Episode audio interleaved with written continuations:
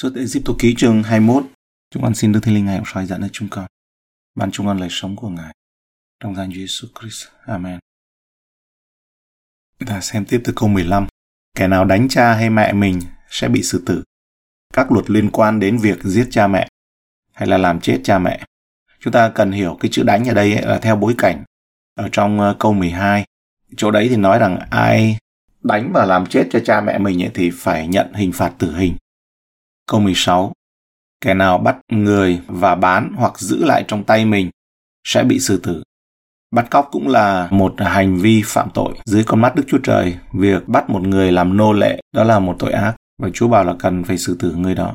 Bắt cóc để làm nô lệ để bán ấy, trong thế giới thời đó là nó phổ biến. Và luật của Chúa, của dân Chúa ở đây là nghiêm cấm, trong khi các dân xung quanh vẫn còn thực hiện. Đây là sự khác biệt, nó tinh tế nhưng quan trọng giữa một chế độ nô lệ như đã từng có và đang và chế độ nô lệ được quy định ở trong kinh thánh. Hầu hết chế độ nô lệ cổ đại và hiện đại thực sự là một hình thức bắt cóc, bắt và bỏ tù một người trái với ý muốn của họ và được thực hành trong một số nền văn hóa cổ đại khác. Theo quy định trong kinh thánh, ấy, chế độ nô lệ được chấp nhận một cách tự nguyện, thường là để trả nợ, hoặc trong trường hợp chiến tranh là một sự thay thế cho cái chết. Ở Israel cổ đại không bị bắt cóc và làm nô lệ, cũng như là hoạt động buôn bán nô lệ ở châu Phi.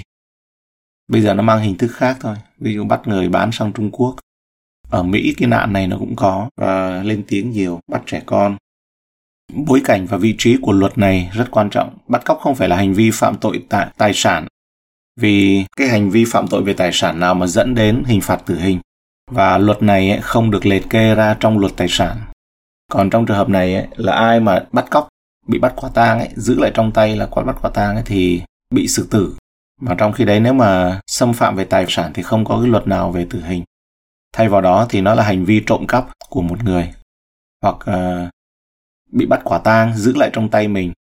Câu 17 kẻ nào mắng cái uh, bản dịch khác ấy hay kinh nghiệm có lẽ là nó đúng hơn đó là rủa xả cha mẹ mình sẽ bị xử tử ý tưởng của một đứa trẻ đã lớn, đe dọa cha mẹ của chúng, đe dọa là rùa xả đấy nguyền đấy mặc dầu luật này nghiêm khắc, nhưng nó vẫn bảo tồn một nền tảng quan trọng cho xã hội văn minh, sự tôn trọng giữa các thế hệ.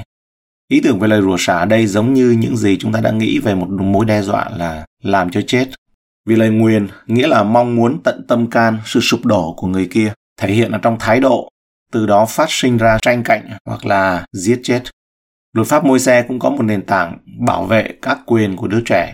Theo phục truyền chương 21 câu 18 đến 21, nói rằng khi ai có một đứa con khó dạy và bội nghịch, không nghe theo lời cha mẹ và mặc dầu bị trừng trị, nó vẫn không có muốn vâng lời, thì cha mẹ phải bắt nó dẫn đến trước mặt các trưởng lão của thành mình. Tại nơi cửa thành, đoạn cha mẹ sẽ nói cùng các trưởng lão của thành mình rằng, Này con chúng tôi khó dạy và bội nghịch, không vâng lời chúng tôi, làm kẻ hoang đàng, say sưa, Bây giờ dân chúng thành ấy sẽ ném đá cho chết. Như vậy, ngươi sẽ cất sự ác khỏi giữa mình và cả Israel sẽ hay điều đó mà bắt sợ. Đoạn văn này nói rằng cha mẹ không có quyền thực hiện hình phạt này, nhưng họ buộc phải đưa đứa trẻ bị buộc tội ra trước các trưởng lão và thẩm phán của thành phố. Điều này có nghĩa là chống lại tất cả các phong tục đương thời. Bố mẹ không có quyền trên sự sống và sự chết đối với con cái của họ. Trên thực tế, các thẩm phán Israel hiếm khi đưa ra án tử hình trong những trường hợp này, nhưng đứa trẻ phải chịu trách nhiệm. Tuy nhiên, luật ngăn cản xung đột giữa các thế hệ là quan trọng. Mỗi thế hệ người cao tuổi khi họ lớn lên thì đó là sự thương xót của thế hệ trẻ. Người Việt chúng ta nói là kính trên. Ấy. Nếu thế hệ trẻ được phép tiến hành cuộc chiến mở rộng với thế hệ lớn tuổi hơn thì chính nền tảng của xã hội sẽ bị lung lay, như được phản ánh trong điều răn thứ năm. Một số điều luật hiện đại bao gồm cả việc phát triển luật liên quan đến sự làm cho người bệnh già chết nhanh hơn, không phải là chết tự nhiên, có thể dẫn đến việc dễ dàng giết hại thế hệ già bởi những người trẻ hơn. Câu 18 khi hai người đánh lộn nhau, người này đánh người kia bằng đá hay đấm cú, không đến nỗi phải chết nhưng phải nằm liệt giường. Nếu vì ẩu đả, một người đàn ông bị đánh và không thể làm việc được nữa, nằm liệt giường bị tàn tật, thì người đánh phải bồi thường cho người đàn ông và gia đình của người kia.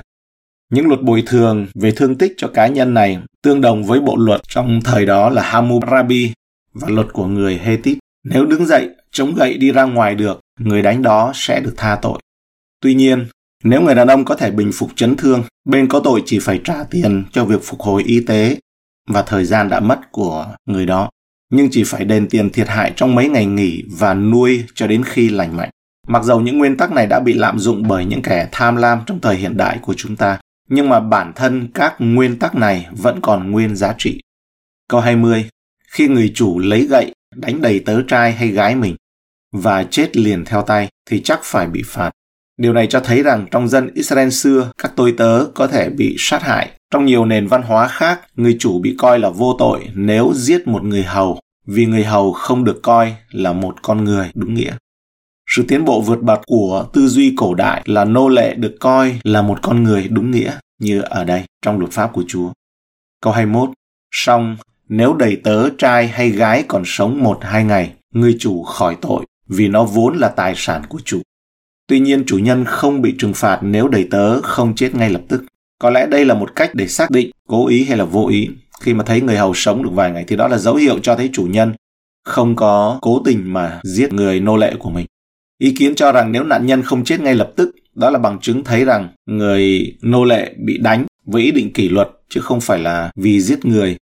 Ngoài ra, nếu người nô lệ chết vì cuộc tấn công không có chủ ý này thì việc mất nô lệ chính là tài sản của người chủ và được cho là nó đủ để cho chủ nhân bị trừng phạt. Vì vậy cho nên Adam Clark lưu ý rằng ấy, điều này phản ánh một nguyên tắc chung ở trong luật của môi xe, tức là rất cân nhắc đến các quyền của người yếu thế của bị cáo và tất cả các luật hình sự nên được hiểu theo hướng có lợi nhất có thể cho bị cáo. Mục đích của luật này không phải là đặt nô lệ vào lòng thương xót của chủ mà là để hạn chế quyền lực của chủ đối với anh ta thì chắc phải bị phạt vì nó vốn là tài sản của chủ. Những luật này cùng nhau vẽ nên một bức tranh về những ý tưởng đằng sau chế độ nô lệ ở Israel cổ đại.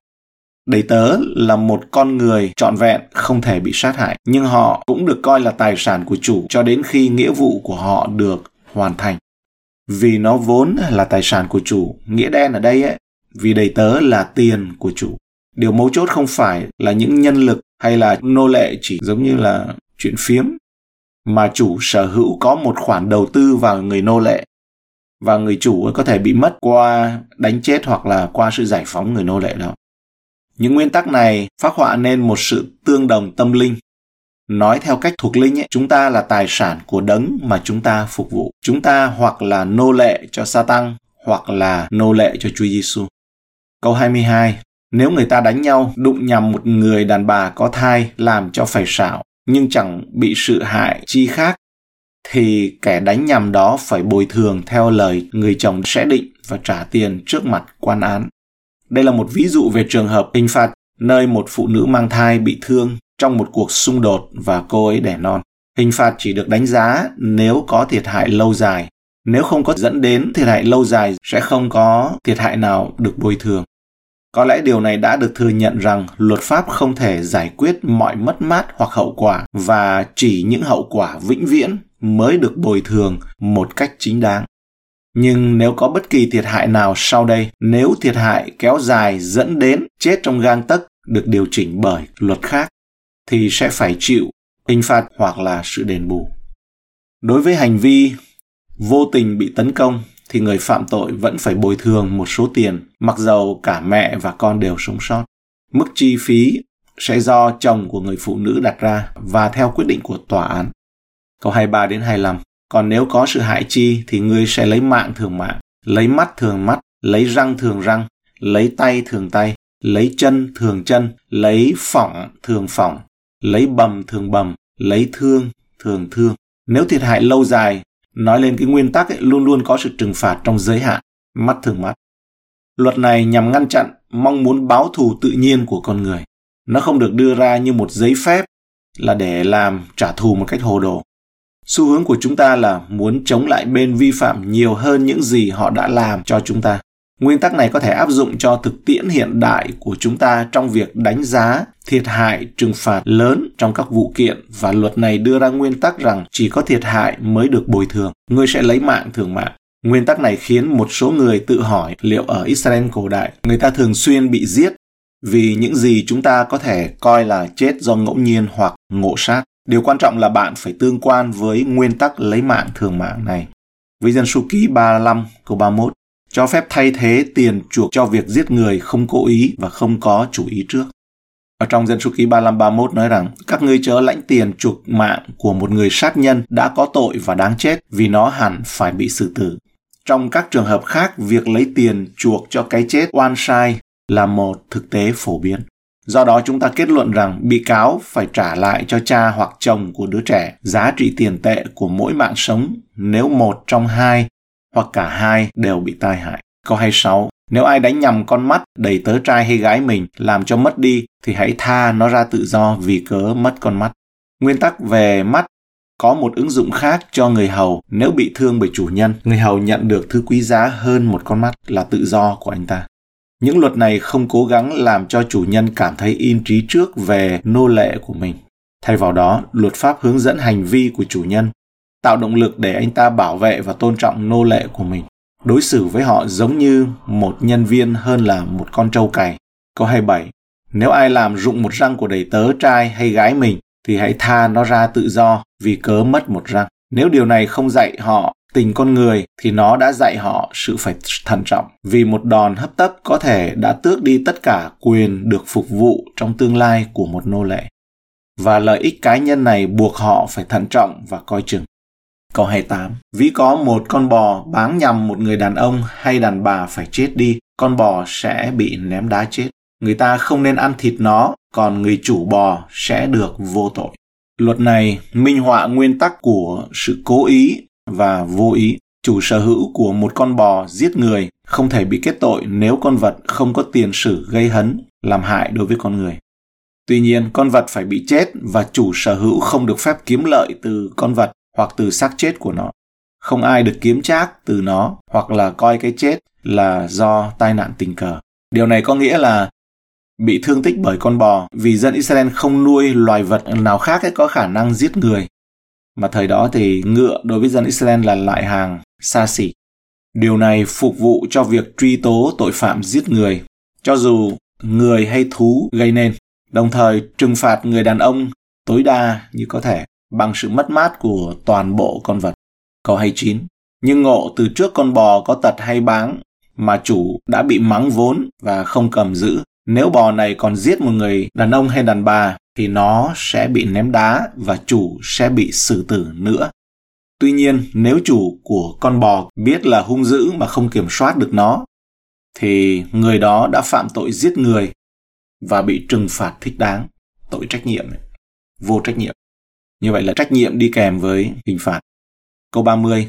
Nhược bằng người ta định giá cho chủ bò chuộc mạng, chủ phải chuộc mạng mình y như giá đã định. Có vẻ nếu như những người của người đàn ông đã chết ấy, chấp nhận bồi thường bằng tiền thay cho cái chết của chủ sở hữu thì đây là một thỏa thuận có thể chấp nhận được. Câu 31. Nếu bò báng nhằm một đứa con trai hay là con gái, người ta cũng sẽ chiếu theo luật này. Các nguyên tắc tương tự đã được áp dụng khi một đứa trẻ chết được coi là những người có quyền được tôn trọng như người lớn.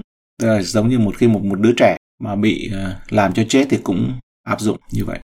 Câu 32, con bò bán nhằm một đứa đầy tớ trai hay gái, chủ bò phải trả ba chục siết lơ bạc cho chủ nó, rồi bò sẽ bị ném đá chết.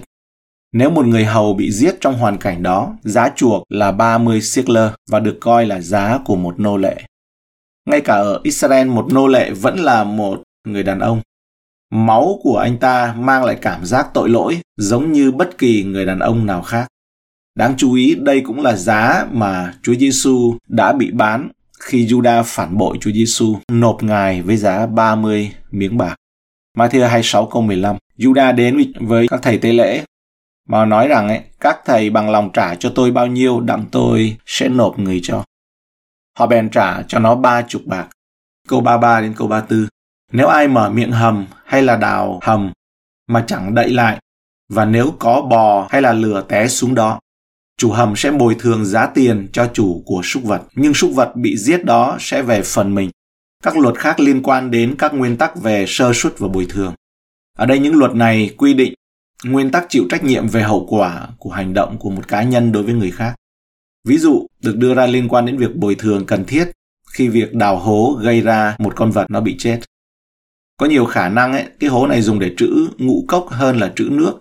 Các hố cũng được dùng để làm bẫy thú vật, như trong 2 Samuel chương 23 câu 20. Thì nói là lại có Benaza ở Cap Zeen, con trai của Jehozada, là một người mạnh bạo nổi tiếng vì các công lớn của mình. Người đã giết hai người Moab mạnh bạo hơn hết trong một ngày tuyết kia. Ấy, người này cũng đi xuống một cái hầm chứa nước có con sư tử và giết nó đi. Hoặc là cái hố, sáng thế ký chương 37 câu 24. Các anh của Joseph bắt chàng đem quăng vào hố nước và hố khô cạn chẳng có nước. Câu 35 đến 36. Nhược bằng bò của ai bán nhằm bò của kẻ lân cận mình phải chết đi, hai người hãy bán bò sống đó, chia tiền và chia luôn con bò chết nữa. Nếu người chủ đã tỏ tường trước rằng bò mình có tật hay bán mà không lo cầm giữ, chủ phải lấy bò thường bò nhưng bò chết sẽ về phần người. Những luật này yêu cầu sự điều tra và phân tích của các thẩm phán.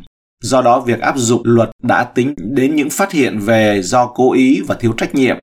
Có nghĩa là đây chỉ đơn giản là những sự ứng dụng của các nguyên tắc chung về công lý và công bằng. Đối với một người nông dân Israel đang gặp khó khăn, việc trả lại công bằng vì cái chết của một con bò có thể đồng nghĩa với sự sống còn như sự khác biệt giữa sự sống và cái chết cho họ. Hoặc ít nhất ấy, là giữa sự tự do và sự nô lệ. Nếu không ấy, họ phải rơi vào cảnh phải đi bán mình làm nô lệ vì cớ nợ nần. Chúng ta kết thúc ở trong chương này với lời kết hình ảnh của người nô lệ Do Thái và chúng ta suy gẫm về 30 sickler, giá của một nô lệ. Trong câu 5, tôi thương chủ vợ và con tôi. Người nô lệ Do Thái là một tấm gương của Chúa Giêsu, Chúa chúng ta. Ngài đến trần gian này với một cách tự nguyện vì tình yêu đối với Đức Chúa Trời và cha Ngài. Ngài yêu cha Ngài và yêu chúng ta. Tại đây Ngài đã sống một cuộc đời hoàn hảo vì sự vinh hiển của Đức Chúa Trời. Chúa đã có thể quay trở lại thiên đàng mà không cần thiết phải chết. Ngài hoàn toàn vô tội và đã thể hiện sự vâng lời trọn vẹn. Nhưng Ngài không muốn tự do. Tình yêu của Ngài đã khiến Ngài đi trên con đường thập giá. Chúa Giêsu Ngài đến để chết, động cơ là vì tình yêu thương. Vì Đức Chúa Trời yêu thương thế gian đến nó đã ban con một của Ngài, hầu cho hay ai tin con đó không bị hư mất nhưng được sự sống đời đời. Ngài chấp nhận bị nộp với giá của một nô lệ là 30 sickler. Người nô lệ nói tôi yêu Chúa của tôi, tôi yêu chủ của tôi. Chúa Giêsu yêu Đức Chúa Trời Cha. Trong răng chương 14 câu 31 A, nhưng thế gian phải biết rằng ta yêu mến cha và làm theo điều cha đã phán dặn. Vì tình yêu là tình nguyện. Ngài đã làm theo ý muốn của Đức Chúa Trời, cha, trong mọi việc và muốn hoàn thành công việc của cha. Bất chấp mọi giá trả và đối với điều đó, Ngài đã tiết lộ lý do cha yêu ta như trong răng chương 10 câu 17a. Này vì sao cha yêu ta? Ấy vì ta phó sự sống mình để được lấy lại. Vì Đức Chúa Giêsu là tình yêu thương, vì Đức Chúa Trời là tình yêu thương, Chúa Giêsu chấp nhận bị nộp với giá của một nô lệ là 30 sickler. Người nô lệ nói tôi yêu vợ tôi.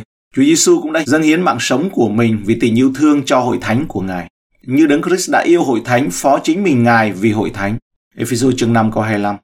Tại tiệc cưới chiên con, Khải Huyền chương 19 câu 7, Ngài sẽ giới thiệu cô dâu chiên con được mặc áo sáng láng, tinh sạch bằng vải gai mịn là hội thánh đầy vinh hiển, không vết, không nhăn, không chi giống như vậy, nhưng thánh sạch, không chỗ trách được ở trước mặt Ngài. Epheso chương 5 câu 27. Và nơi cô dâu của chiên con ấy, vinh quang của Đức Chúa Trời sẽ hiển lộ. Khải Huyền chương 21 câu 10, 11. Rồi tôi được Đức Thánh Linh cảm động Thiên sư đó đưa tôi lên đến trên một hòn núi lớn và cao và chỉ cho tôi thấy thành thánh là Jerusalem từ trên trời ở nơi Đức Chúa Trời mà xuống rực rỡ vinh hiển của ờ, Đức Chúa Trời. Sự chói sáng của thành ấy giống như của một viên bửu thạch như bích ngọc sáng suốt. Trong tình yêu, Đấng Christ đã chấp nhận bị nộp với giá của một nô lệ là 30 sickler. Có một tên lính lấy giáo đâm ngang hông sườn ngài, tức thì máu và nước chảy ra. Giăng chương 19 câu 34. Ngài chấp nhận hy sinh để có được hội thánh thuộc riêng về Ngài. Người nô lệ nói, vì tôi yêu các con của tôi. Chúa Giêsu cũng đã yêu từng cá nhân chúng ta và chết vì tình yêu dành cho mỗi chúng ta, mỗi một tội nhân là những nô lệ cho tội lỗi. Sự chết đời đời mà chúng ta đáng lẽ phải chịu. Nhưng Đấng Christ đã yêu thương anh em và vì chúng ta phó chính mình Ngài cho Đức Chúa Trời làm của dâng và của tế lễ như một thức hương có mùi thơm. Ephesos chương 5 câu 2. Chúng ta không xứng đáng với nó. Chúng ta không có gì đáng được để Ngài yêu. Thế mà Ngài vẫn yêu chúng ta, cho thấy sự vĩ đại và giàu có vô hạn của tình yêu nhân từ thương xót của Ngài. Nó thực sự là thiêng liêng và thiên thượng. Trên con đường thập tự giá, Chúa Giêsu chấp nhận bị nộp với giá của một nô lệ 30 lơ Sứ đồ Phaolô nói trong 1 Cô-rinh-tô chương 9 câu 27, song tôi đãi thân thể tôi một cách nghiêm khắc, bắt nó phải phục, e rằng sau khi tôi đã giảng và dạy kẻ khác mà chính mình phải bị bỏ chăng. Một nô lệ bị sỏ tai như trong Thi Thiên chương 40 câu 6, Chúa đã sỏ tai tôi. Bản King James và những bản khác thì nói rằng Ngài đã mở tay tôi. Chúa đã mở tay chúng ta để biết giá của một nô lệ là 30 sikler. Như Phaolô nói trong 2 Corinto chương 4 câu 7, nhưng chúng tôi đựng của quý này trong chậu bằng đất hầu cho tỏ quyền phép lớn giường ấy là bởi Đức Chúa Trời mà ra, chứ chẳng phải bởi chúng tôi. Một nô lệ được mở tay để biết được rằng, như trong Philip chương 1 câu 21, vì Đấng Christ là sự sống của tôi và sự chết là điều ích lợi cho tôi vậy. Phaolô đã xác định ở trong Galati chương 6 câu 14, còn như tôi, tôi hẳn chẳng khoe mình, trừ ra khoe về thập tự giá của Đức Chúa Giêsu Christ chúng ta. Bởi thập tự giá ấy, thế gian đối với tôi đã bị đóng đinh và tôi đối với thế gian cũng vậy. Và chúng ta đáp lời Ngài như thế nào? Chúng ta có thể thốt lên từ tận đáy lòng, tâm can như Phaolô hay không? Như trong Galati chương 2 câu 20b nói rằng Nay tôi còn sống trong xác thịt, ấy là tôi sống trong đức tin của con Đức Chúa Trời là đấng đã yêu tôi và đã phó chính mình Ngài vì tôi. Và trong Roma chương 6 câu 22 Nhưng bây giờ anh em đã được buông tha khỏi tội lỗi và trở nên tôi mọi của Đức Chúa Trời rồi thì anh em được lấy sự nên thánh làm kết quả và sự sống đời đời làm cuối cùng. Tạ ơn Chúa cho những lời của Ngài. Từ trong luật pháp của Chúa cho chúng ta thấy một mô hình. Đây là nghĩ trước về cái hậu quả, xem trước về cái hậu quả và để cho xã hội hay là cộng đồng nó không bị lộn xộn thì đưa ra những cái điều mà mình gọi là mình thường là không thích về những cái điều luật, không thích về những cái này.